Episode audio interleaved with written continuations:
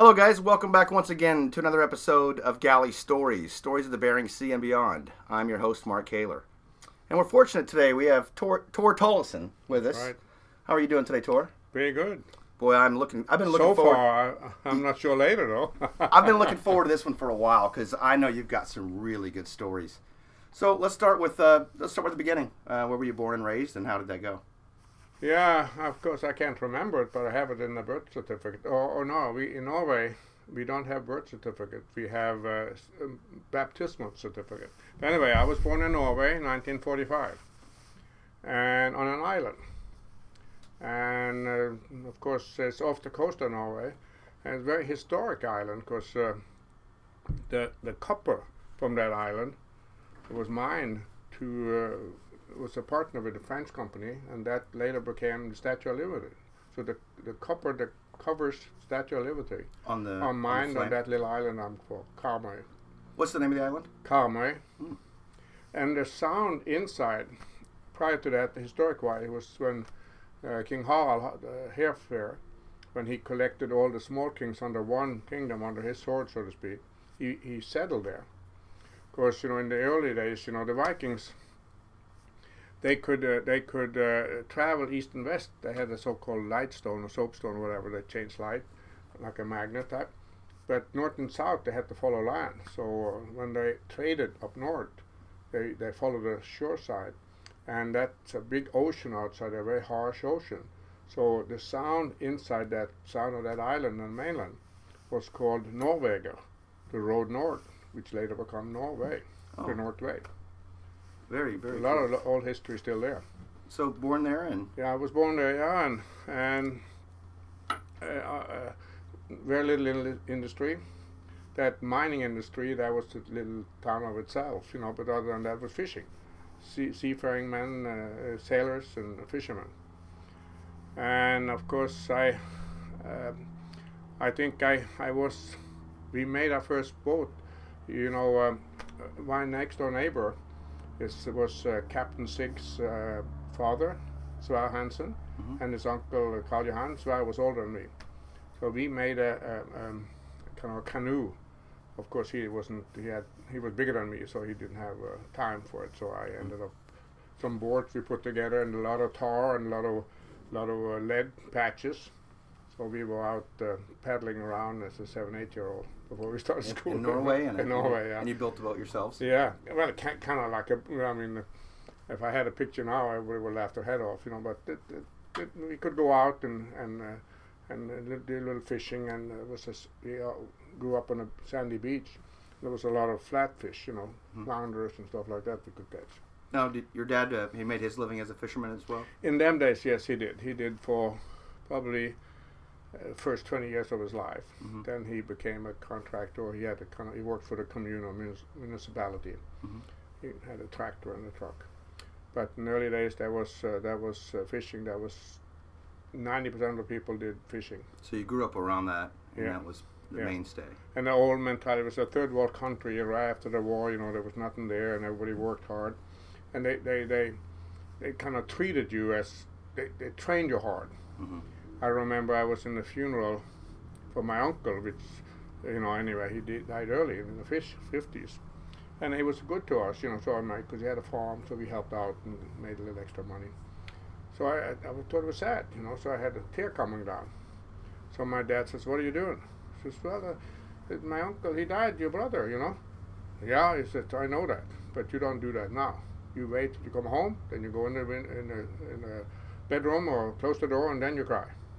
That you shouldn't show weakness." You know, I mean, right? Because I mean, the harshness around it. You know, you, you they trained you basically to be tough. Yeah. But not on feelings. You know, there was a lot of love to be given. You know, my my dad. Uh, I don't think he, he yelled at me a few times, but if he just talked hard, I would straighten up till I was bigger than him. You, mm-hmm. you know, so a lot of respect for a parent, but you, you've never told, spanked. You told me once uh, also that uh, that. It was shameful almost to be boastful or to be proud. Oh, that's a, that was terrible. That was terrible. Even if you had achieved something, uh, n- having a good season, or, I don't know if it was superstition, but it was pride matter. You know, because there was that there, there wasn't that much difference between the rich, and there was very few rich people. Mostly was common sense people, down-to-earth people, average people, you know. And and if you uh, had a good season, you know, you bragged about it. Everybody put no, no, nobody cared how good you were, how, how bad you were. Talking about it kind of put us down, kind of like. So right. It was very traditional. Uh, I remember one time after I'd been to America, come back again. I, I and my mom worked at the at the kind of fish receiving plant, you know, and it was oh she was getting old then, and I had had a couple of good seasons in Alaska, so I said oh I should uh, she was over sixty at least. She said I, I should retire. I said yeah you should.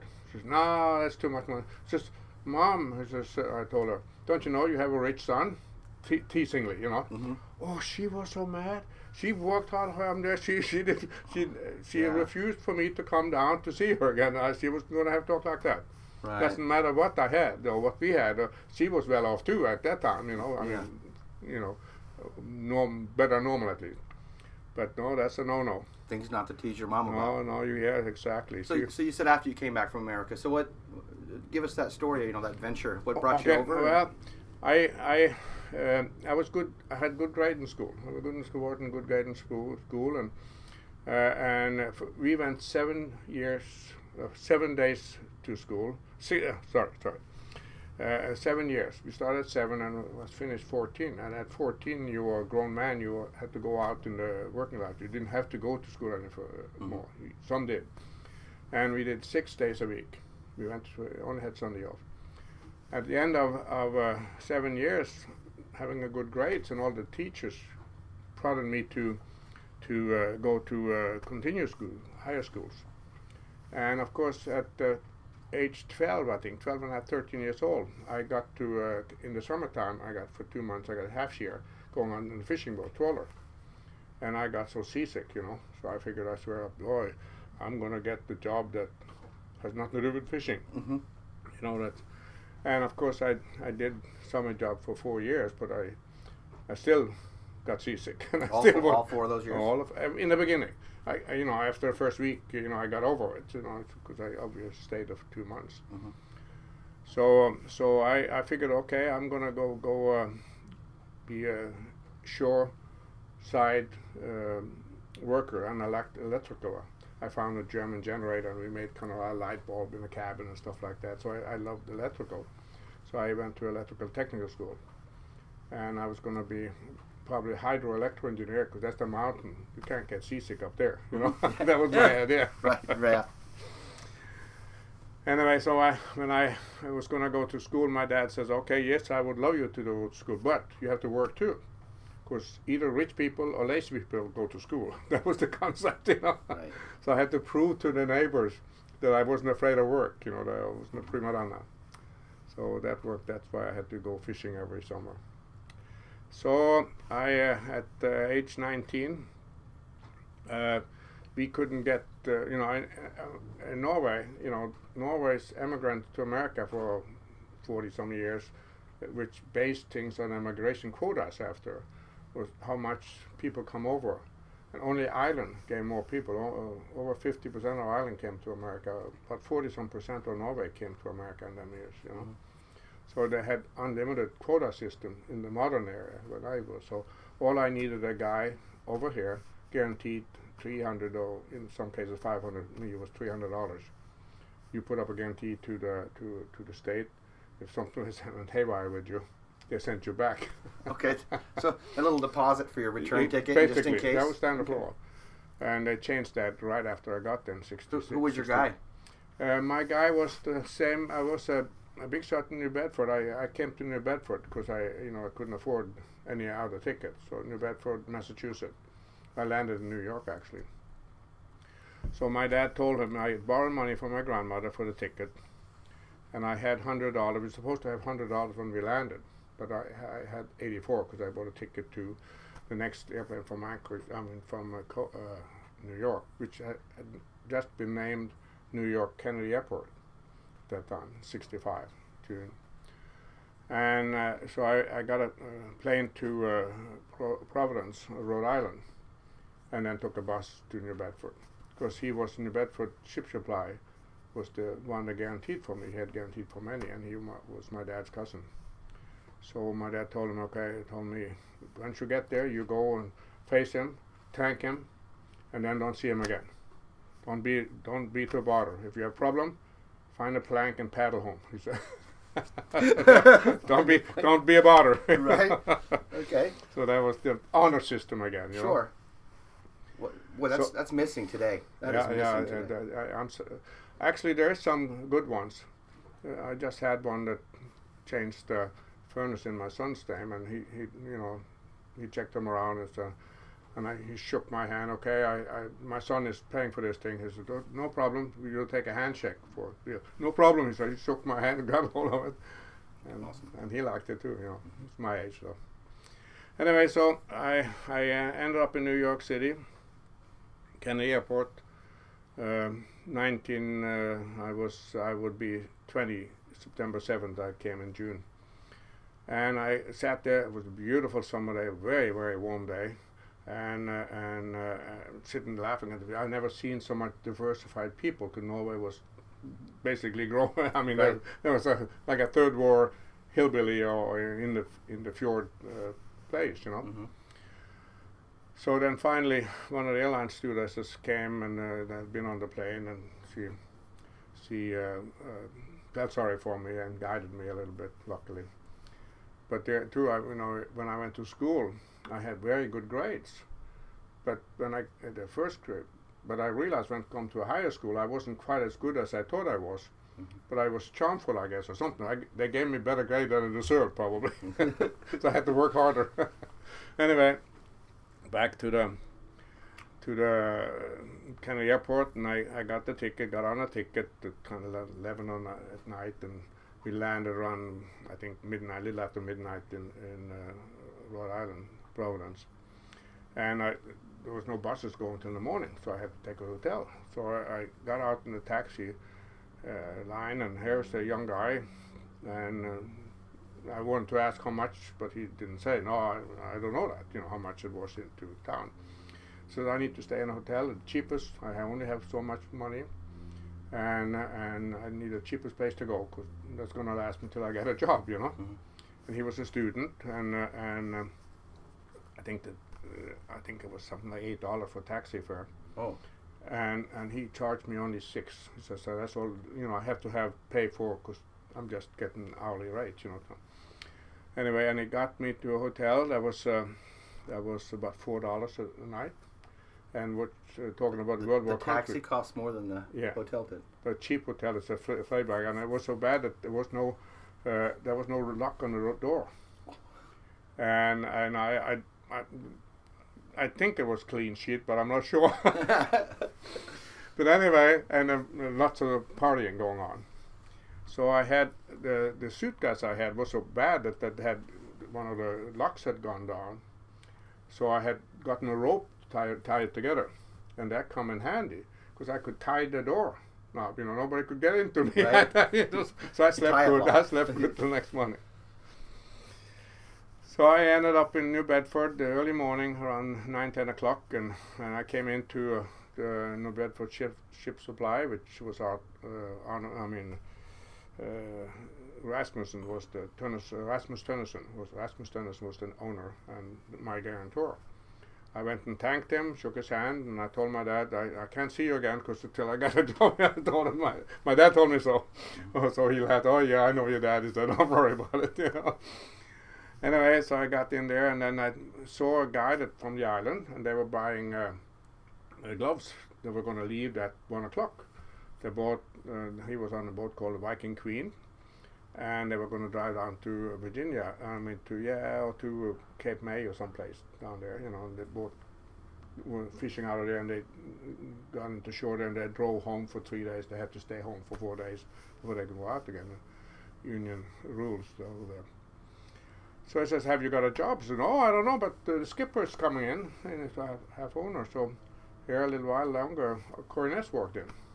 Cor- Corey Ness. Corey, yeah. Cor- our, our Corey Ness here. Yeah. So I went up to him, I says, uh, who are you? He says, well, I'm uh, so-and-so, Tor Tolleson, and, oh, your mom's name's Agnes? They, they're neighbors. Yeah, I know your mom. I said, older him. Yeah, we got a job. We have full house, you know, so, but we need a shotgun, half year. So you can come with us. We're leaving at one o'clock. What did they need? Uh, Sjarka mean, means uh, uh, kind of apprentice, mm-hmm. uh, kind of greenhorn type of deal for half share. Or they give you, if the crew share got a thousand dollars, they gave you two, three hundred dollars or something like that, you know. The crew, you know, took it. Of course, you can open up scallops, that's all you could, and, and you know, which means you got paid by the, by the scallops, mm-hmm. the poundage that you open. So, uh, so um, of course, that would start there, and, and later, so I came to Seattle before Corey.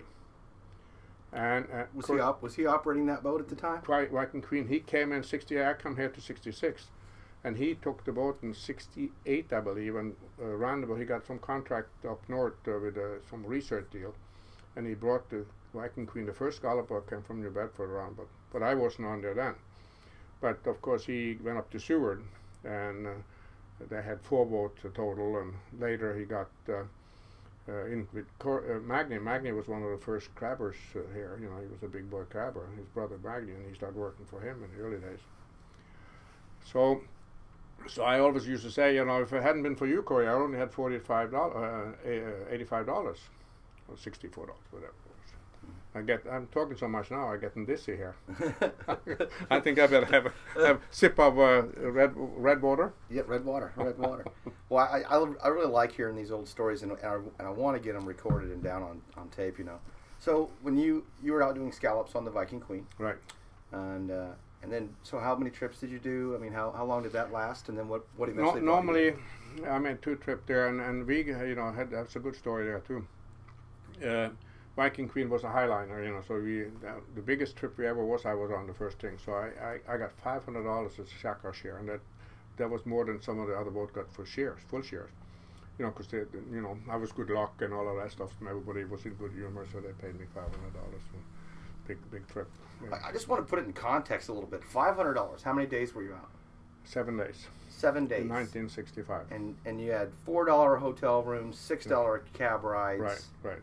I paid, that first trip, paid for my trip to Norway.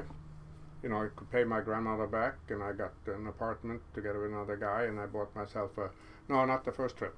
There was a jacket that guy cost seven dollars, nylon, kind of like I would love to, but I couldn't afford it. I waited two more trips before I bought it. But seven dollars for beautiful, on top line, kind of line, I mean, jacket, you know. I, I noticed you pointed out that you paid your grandmother back right away. Oh, yeah, yeah. That was, well, I sent the money back right away. Mm-hmm. But uh, she started a bank book on me, and I, I, and she never took it back. So when she died, she gave it back to me. That was a, that was a good investment. That was a good investment. Right? So uh, several trips on there then? Yes, and and one trip, uh, one trip, two trips on, on that one. Uh, as a shotgun, and then I got a full share trip on another boat. But uh, it, we were we were dredging outside uh, Virginia, West Virginia there, and, and there was an old ammunition dump from the uh, practice field for the Navy, U S Navy, and there was a lot of uh, dumping ground for you know munitions and yeah. So uh, so uh, the Eddie Love was a partner. He was a mate with Corey, and he, and he was also a partner on the Viking Queen. So I was up on on a, on a, on my shift. We had uh, shifts, you know, six on and six off, you know, around the clock, you know. And and uh, so uh, we could hear the radio says, uh, hey, hold it, Eddie, hold it, Eddie. You know, the guy said, it's on the Snoopy, bought the Snoopy.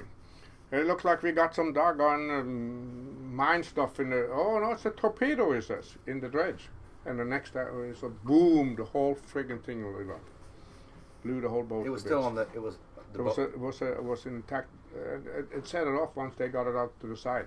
It blew the boat? It blew the boat. There was just sticks after it. We fall.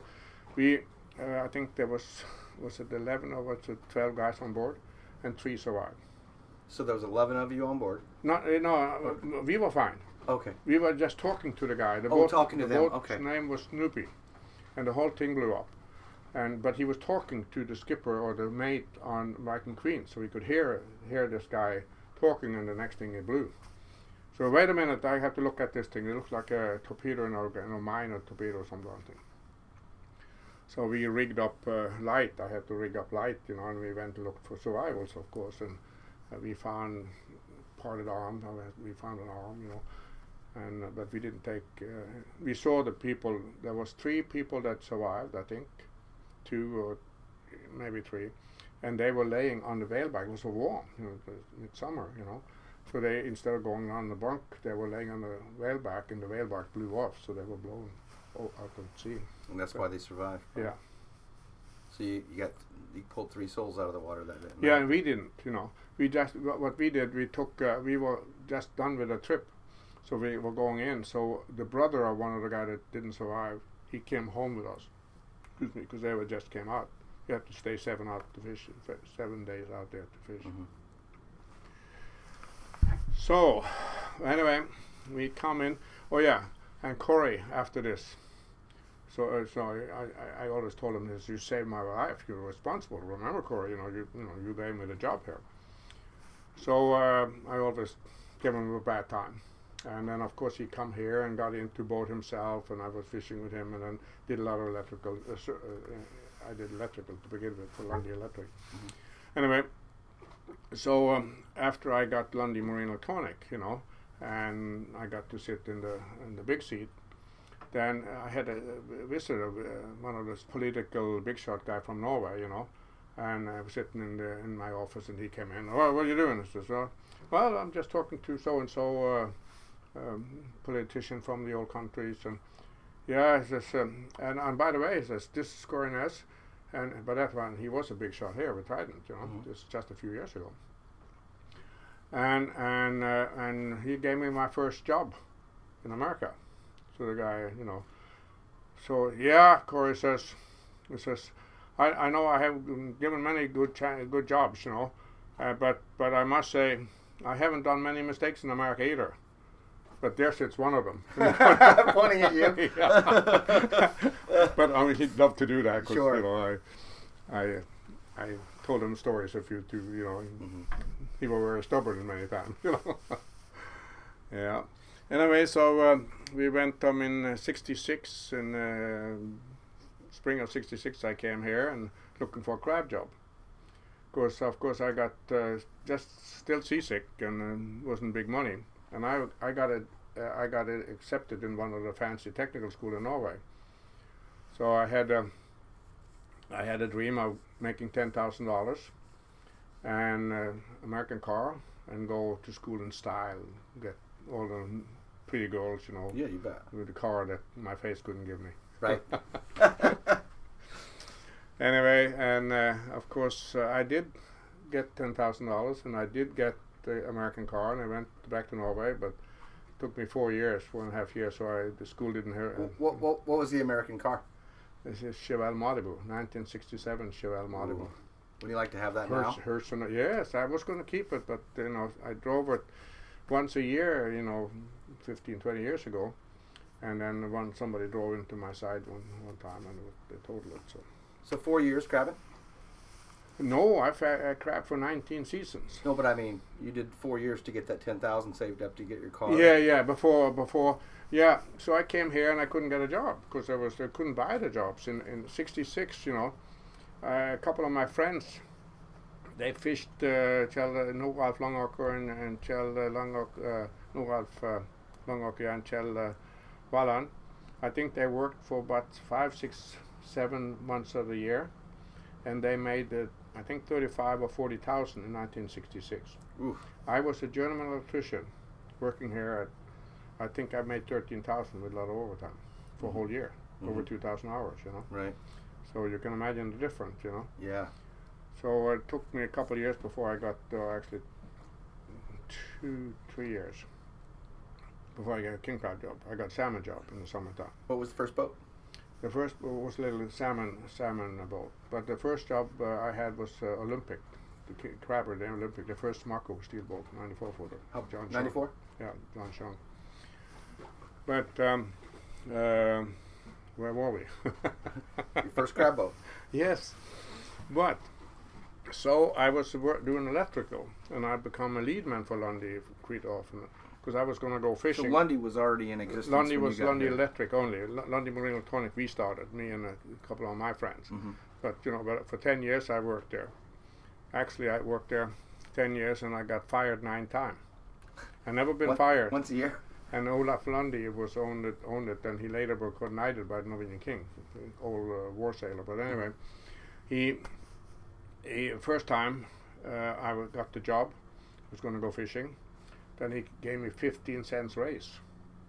So you didn't go fishing? So, so I says, okay, uh, here's the raise, don't go fishing. So Olaf, think of it, you know, for three months I will be gone for three months. And I make four times the money I make here the whole year. I make in, in four months, you know. So I have to. I mean, I, I you know, I mean, it's, uh, you know. So well, pack your bag, he says. F- first time, yeah, that's what I meant. That, that's what I thought. So I did, and I was. So, so I said, "Where are you going?" He says, "You fired me, didn't you?" Yeah, but I changed my mind. And that repeated itself nine years in a row, you know. Because you kept going fishing. Yeah.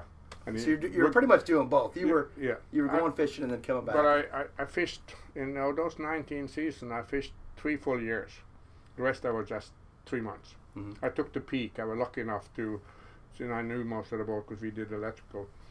So uh, on the boat when they built them, you know, so I got so familiar. So you were using that inside track of doing the electrical right. work to get on the right boat. Uh, Jimmy Mack, he was the same. He was a uh, diesel mechanic. When you say Jimmy Mack, you're talking about Jimmy McManus. McManus, yeah, yeah right. Mm-hmm.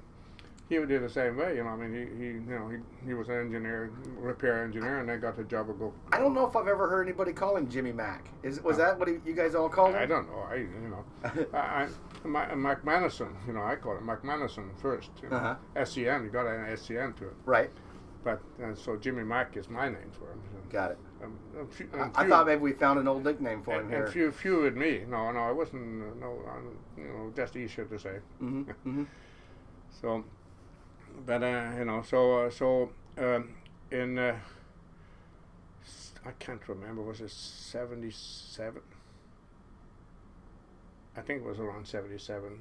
Uh, Chuck Bundren uh, ordered one of the boats that packed fish, the Tojidik, and we built it. And I did. Uh, I was the foreman for the electrical, so I did all the electrical. In them days, they had. We had uh, twelve volt, we had thirty-two volts, uh, one hundred ten volt A C, and, uh, and uh, two hundred twenty volt A C. So you had a little, and then you didn't have generation. Maybe if you had one generator, you had kind of like an alternator and maybe an, a belt-driven generator. So it was, uh, electrical was complex mm-hmm. in the early days.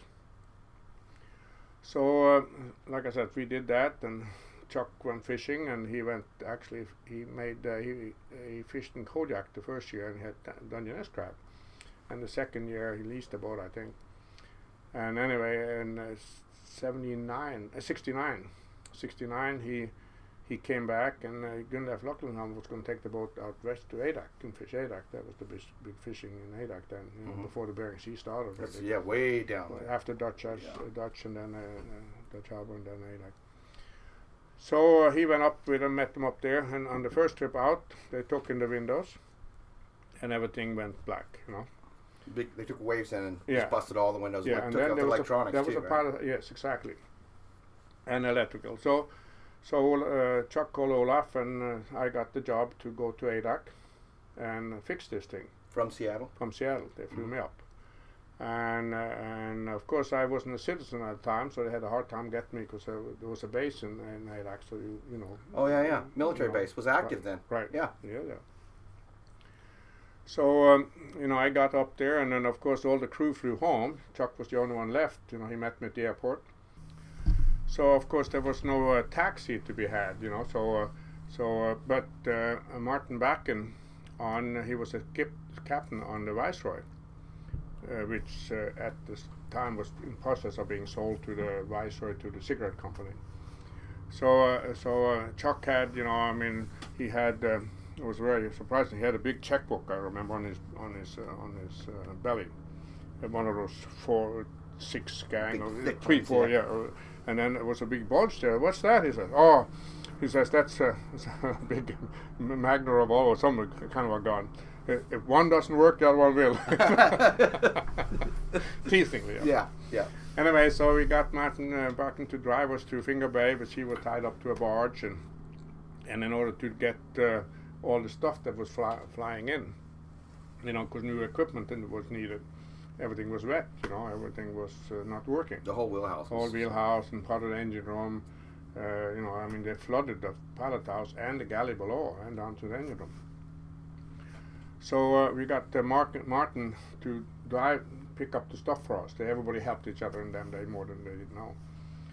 Uh, and, uh, and, uh, uh, you know, versus I, I was going to help fixing uh, one of the generators on the Viceroy, so to cut into that. And they had they showed movie every Friday, so uh, we were invited to go to a movie on Viceroy, uh, me and Chuck. So Captain Thompson was on the window. Says, "Where are you guys going on the on the Friday night?" "So we're gonna go see the movie." "Yeah, you are." He said, "Not him." So Chuck didn't get to. Chuck didn't get to. Well, I think he got to go, but he was teasing. Anyway, a year, a year later, he ran the doggone boat. You know, he took the oh, two years later, whatever.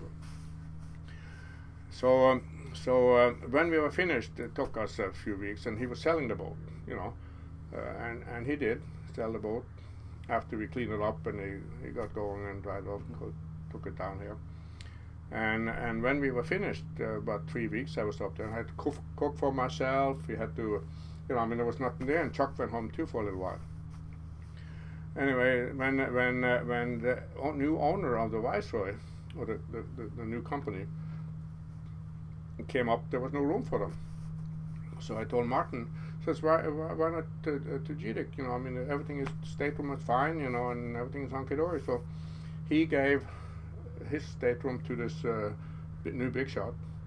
And then Mike Jacobson was part owner. He, him and him and, uh, and uh, Martin Bakken came over to, to G D I C, and that's where he met Chuck Bundren. He had a bottle under his neck, and I think that's, I think that's when the plan started with a, with a, catch a processor. Mm-hmm. So when we were finished, then he was gonna. He had uh, on the way in after they had uh, either on the way out or in. I can't remember, but they had set about a dozen or twenty pots outside, right outside Finger Bay. So, um, so uh, when we were finished, me and him was gonna go out and take these. And I'd never been on a crab, never had a crab pot in my life. So Chuck was the one that that hel- showed me how to. to uh, just you and him on the boat. Just me and him. And uh, you know, and uh, how did how did that work? Well, I mean, that's uh, you know, I, I I never I never knew how. You know, I was a fisherman. I called him a f- uh, hillbilly. You know, I mean, uh, he, I'm a flatlander hillbilly, and he's a real hillbilly. But anyway, so he got up to the pot. I got a hook on it, and then he come down and helped me. Stood in the winch, you know. So I, I was just I was the pendulum. I took care of the pot, steered the pot in, and he was in the operation. That's uh, so he actually was the first crab pot I was. The, Come to think about it now, you know, he was, was with Chuck. He was with Chuck. I better tell him that, reminding of that. Yeah. So anyway, I flew down to Seattle again, and uh, he went on and sold the boat and started working for Mike Jacobson, and went to school and got his papers. And mm-hmm. Next year, I saw him. He was captain on the t- uh, Viceroy, and and I was engineer with John Schong on the Olympic. So, of course, uh, there's a few stories there too. There were two different kind of guys, but they actually were partners in, uh, mm-hmm. in uh, for some time. Those two. I want to capture your story though. So, where did you go from here? Uh, from uh, here when when, when you got back to Seattle after? after oh that, no, I always went back to Lundy. Always back. I to always Lundy. back to Lundy. Mm-hmm. And in uh, in uh, I was there ten years, and then by that time I become the foreman and so forth. You know, mm-hmm. but. Mm-hmm. Uh, the, the ritual of being fired still get, went on. Uh, sure, you know? sure. But I got the job. I was. Did, uh, did you have any uh, when you when you were up there crabbing? Because you crabbed nineteen seasons. Yeah. Uh, you had to have some times when you were really scared. I mean, I know that you were you were raised tough. Oh yes. So, there, uh, do you remember the first time yeah, you were I, truly I think the scared? Reason that most most Nordic uh, fishermen uh, they they might want to be tougher, but they uh, their religious background, you know, because once you're at sea and You be- you know how small you become, mm-hmm. and there's uh, there's a couple three times I didn't think I would come back really. So faith is important, you know. I mean, it's uh, you know, pr- praying. At uh, uh, there's a lot of saying here. I pray for you, and most people some do, but I don't know how much they concentrate on it. But sure. But uh, you know, I prayed for to get back home. There's, there's, been, there's been some times when yeah. you didn't know if you were going to make it back. Well, yeah. Can you, Quite a few times. Do you mind sharing one of your stories with us, or? Oh yeah, yeah. Well, uh, one uh, that wasn't a worst story, but we almost lost a guy. Uh, I was on the Northern Aurora with Magny Ness. So it was it was a big boat, you know. It was one hundred fifty-five footer, and then Magny was tough to begin with. So he, he was always had always a highliner and always fished, and when everybody else uh, didn't fish, he fished. And so it was uh, was blowing pretty good, I would say. fifty maybe. Uh, you know, it was a, it was a big. Uh, uh, and Bering Sea isn't that bad if you're on the if you're not on the on the edge, you know, mm-hmm. and in the passes, you know, uh, steady wind. So, but any any now and then you get a queer one, you know, coming sideways and all over the place. So, at that time I was in the engine room, and uh, Betty Ness was uh, cook on board, Magny's sister. And uh, all of a sudden I felt the boat really took a heave to the side, you know, and she, she started screaming, and I came upstairs, oh, Sigmund, Sigmund, the boat uh, waved on, on the Northern Aurora. It's a full deck above the deck, you know, because mm-hmm. there's a processor all the way along, so it's, a, it's probably about ten, twelve feet, fourteen feet from the waterline up to the deck. So she had taken, there was three guys on deck, and uh, Sigmund Ingebrecht was one of them, that took him on the starboard side, lifted her off to the port side and overboard. So Sigmund and went over. Sigmund went over, and in the middle of the night, floodlights of course, and for, so Magny, he got the boat back, and we saw him. He w- for some reason he didn't. Uh, he had oilskin on, no, no float, no, no floating device, no nothing. Did Did anybody wear much no. P F Ds back then? No, none, none, no. not to my knowledge. And I think we had. I, I'm I, I'm not sure if it was before the survival suit. I, I'm, I, I'm not sure. I think we may have, have survival suit, but nobody was used to having it and stuff, so nobody was thinking of it if we had them. And what, what season was this? What? That was in the fall of, uh, uh, when was that? There was seventy, uh, seventy-nine? So the water was ten cold. Years after I came, uh, yeah, oh yeah, that was yeah. uh, thirty-four, five degrees, you know, yeah. so. Uh, normally, uh, I mean, ten, fifteen minutes, you will pass out. Mm-hmm. And Sigmund was out there for, oh, probably half an hour. Uh, By the time o- you got over twenty, he would pass out. Oh, yeah. But there must have been uh, water in his oilskins, you know, because we always have a belt on, so that flowed him. He was lying dipping in the water. And uh, and anyway, Magny went over the boat to the side, and everybody threw bag over to him and stuff, but of course, you see, he was out. So we had uh, no, no other choice, you know, so... So um, we had a life ring, so I I put the life ring on me and gave the other end to Otto Holgersen, who was about uh, one ninety. I mean, uh, he was about uh, six eight or something like that, big, strong guy, Magnus blood and all. Hang on, Tom, don't ever give, give up on it, you know. And I jumped, and of course it snarled up a little bit. So when I jumped, I slipped right over. You know, he held on. You know, so I that ring slipped right, right through. It was up there, and I was out without the ring. So you're right. That was the first mistake, right? But I was cold-headed, so I was out. And we got out to him, and uh, you know, uh, as I got there, you know, I mean, everything is adrenaline, so I can't, you can't remember it so clearly. But anyway, the minute I got to him, he, he, he, he sunk down, a wave come over, and then he dipped down. So he said, shit, all this for nothing, you know. So I turned around, all of a sudden he popped up right in front of my eyes. Uh. Just like that. We're talking about higher power. But anyway, so we got him back to the side of the boat, or, and then then uh, they threw a line to us, and I was going to, but I was, uh, by that time I'd been in there about ten minutes, I was so slow motion, I had no power left or nothing. Okay. So, so of course I couldn't tie the knot, so they hauled him up, and they hauled him halfway up there, and then they slipped. He slipped out of the rope and then come down. The boat was laying in the wa- in the in the waves, you know, and it slid down the side of the boat. And we had big keel cool. Uh, it was a chime, so there was chime cool. Uh, uh, oh, um, steel uh, keels on the side of the boat. So, uh, so he fell underneath that. And the boat rolled over it. So I said, oh, Jesus, that no way, no yeah. way, yeah. He's probably coming up on the other side. So by that time, I was uh, panicking for myself. I wanted up on it. I was I ready, no yeah. strength left. You can't even help, yeah. So when the boat rolled over again, all of a sudden he popped up right in front of me again. Right in front of me.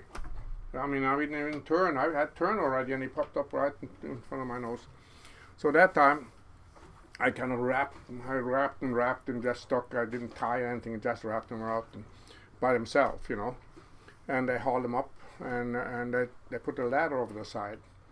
And I was going to climb up. I couldn't climb up the friggin' ladder. Mm. I could not, I could, in that time I could hang after a hook thing, you know, one arm, you know.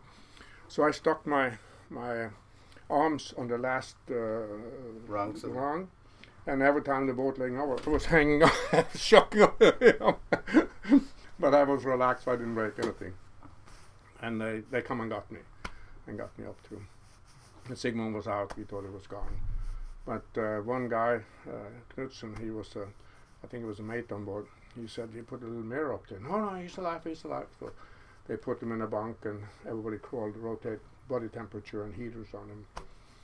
And the next day he was fishing again. You say crawled, rotated? Yeah, in, in the bunk. We put him into bunk, took mm-hmm. his clothes off, and we had girls on there, so so so no no guys wanted to to, to go and lay body temperature with him, but they did. You know, we rotate, so the girls, everybody put uh, two bodies on either side of him to heat him up body temperature. And so you, put you guys heaters. All took turns. Yeah, not me.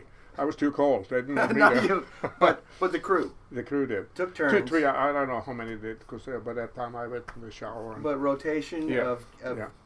scan to, get to scan contact to bring right, him back. Exactly, and heaters on them. You know, on a blanket. You know, had to open up for heaters and you know two heater, two uh, what, window heaters. What an amazing story. Yeah, that's how scary. I mean, um, I, normally, I mean, uh, I talked to a doctor later, and normally in that body temperature, around ten, twelve minutes, you know, you you. You have you, you lose your power. Well, you and felt I know it. Yeah, I know it. And I mean, I didn't feel it in my head, you know, but I felt it in my strength. I had no strength. And he was out there for over twenty minutes.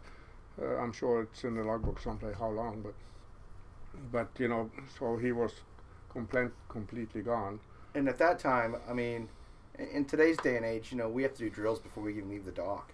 Yeah, I, um, know, I know. In that time, were you doing drills? I mean, did no, guys know? No, what no, no, no, drills. Drills were not to fall overboard. Don't, don't fall overboard. Don't fall overboard.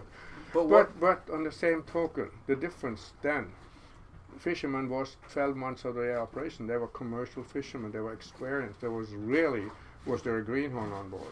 And uh, you know, we were three guys on deck in most places, and four sometimes, you know. But uh, then there was a helper maybe. But there was, they were all experienced people. That's, that was a twelve months a year operation. Mm-hmm.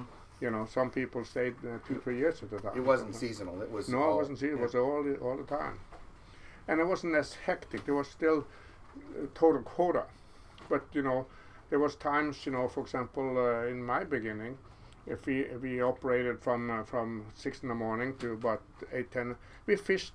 We fished. Um, Probably around eighteen hours a day, mm-hmm. and then you relax good.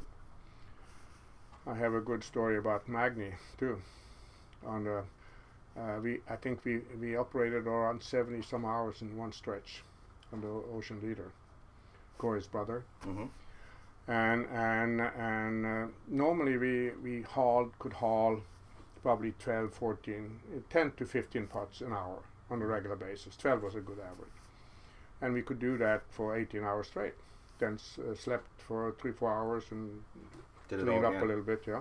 And we could do that for a week to fill it up. So we, we started, it was the end of the season. We started and about thirty hours in, Magny came out on deck. Uh, hey boys, uh, uh, you did good now. He said, we hauled four hours the last hour, four pots the last hour. So I said, four pots? You know, normally we do fourteen, say, or twelve, fifteen. So uh, now to come out, uh, Tor, go up and sing to him, you know, his brother-in-law, the guy, because I, you know, to kind of get him off the track, you know. No, I can't sing now, but I can go up. So I, I, I went up to, to up on deck, up in paradise. Says, Magny, if we hauled four hours and we we were doing as best we could, if we stopped for, for three hours like we normally do, that's twelve pots. That's that's you know that's three hours uh, working. That you know we we the the, the fourth hours. The fourth hour, we were just where we left, and we had slept, because we will get up to uh, to twelve pots an hour again. Uh, so it says, and, and and two hours we had it again. So, so, uh, right. Yeah, he says, don't you think I know it? But I drank so much coffee I can't sleep. So you're gonna keep working. he was he he couldn't stand to listen there and just uh, and not work, you know. Yeah, I know you've got you've got so many amazing stories up there. I think well, I think what we're gonna have to do is have you come back again if you'd be willing to. We got lots of more stories. Yeah. yeah. Uh, um, yeah. I think we're yep we we are out of time, Tor. Okay. But okay. Uh, I no really I cannot thank you enough for coming today. Uh, I wish I could do just go right on into another episode because mm. uh, what what a no, great recording. You know, as long as you know which one story I told. so, uh, so Tor, thanks again for coming today. You bet, you bet. And uh, guys, uh, this has been another episode of Galley Stories, and uh, tune in next time. We'll see you soon.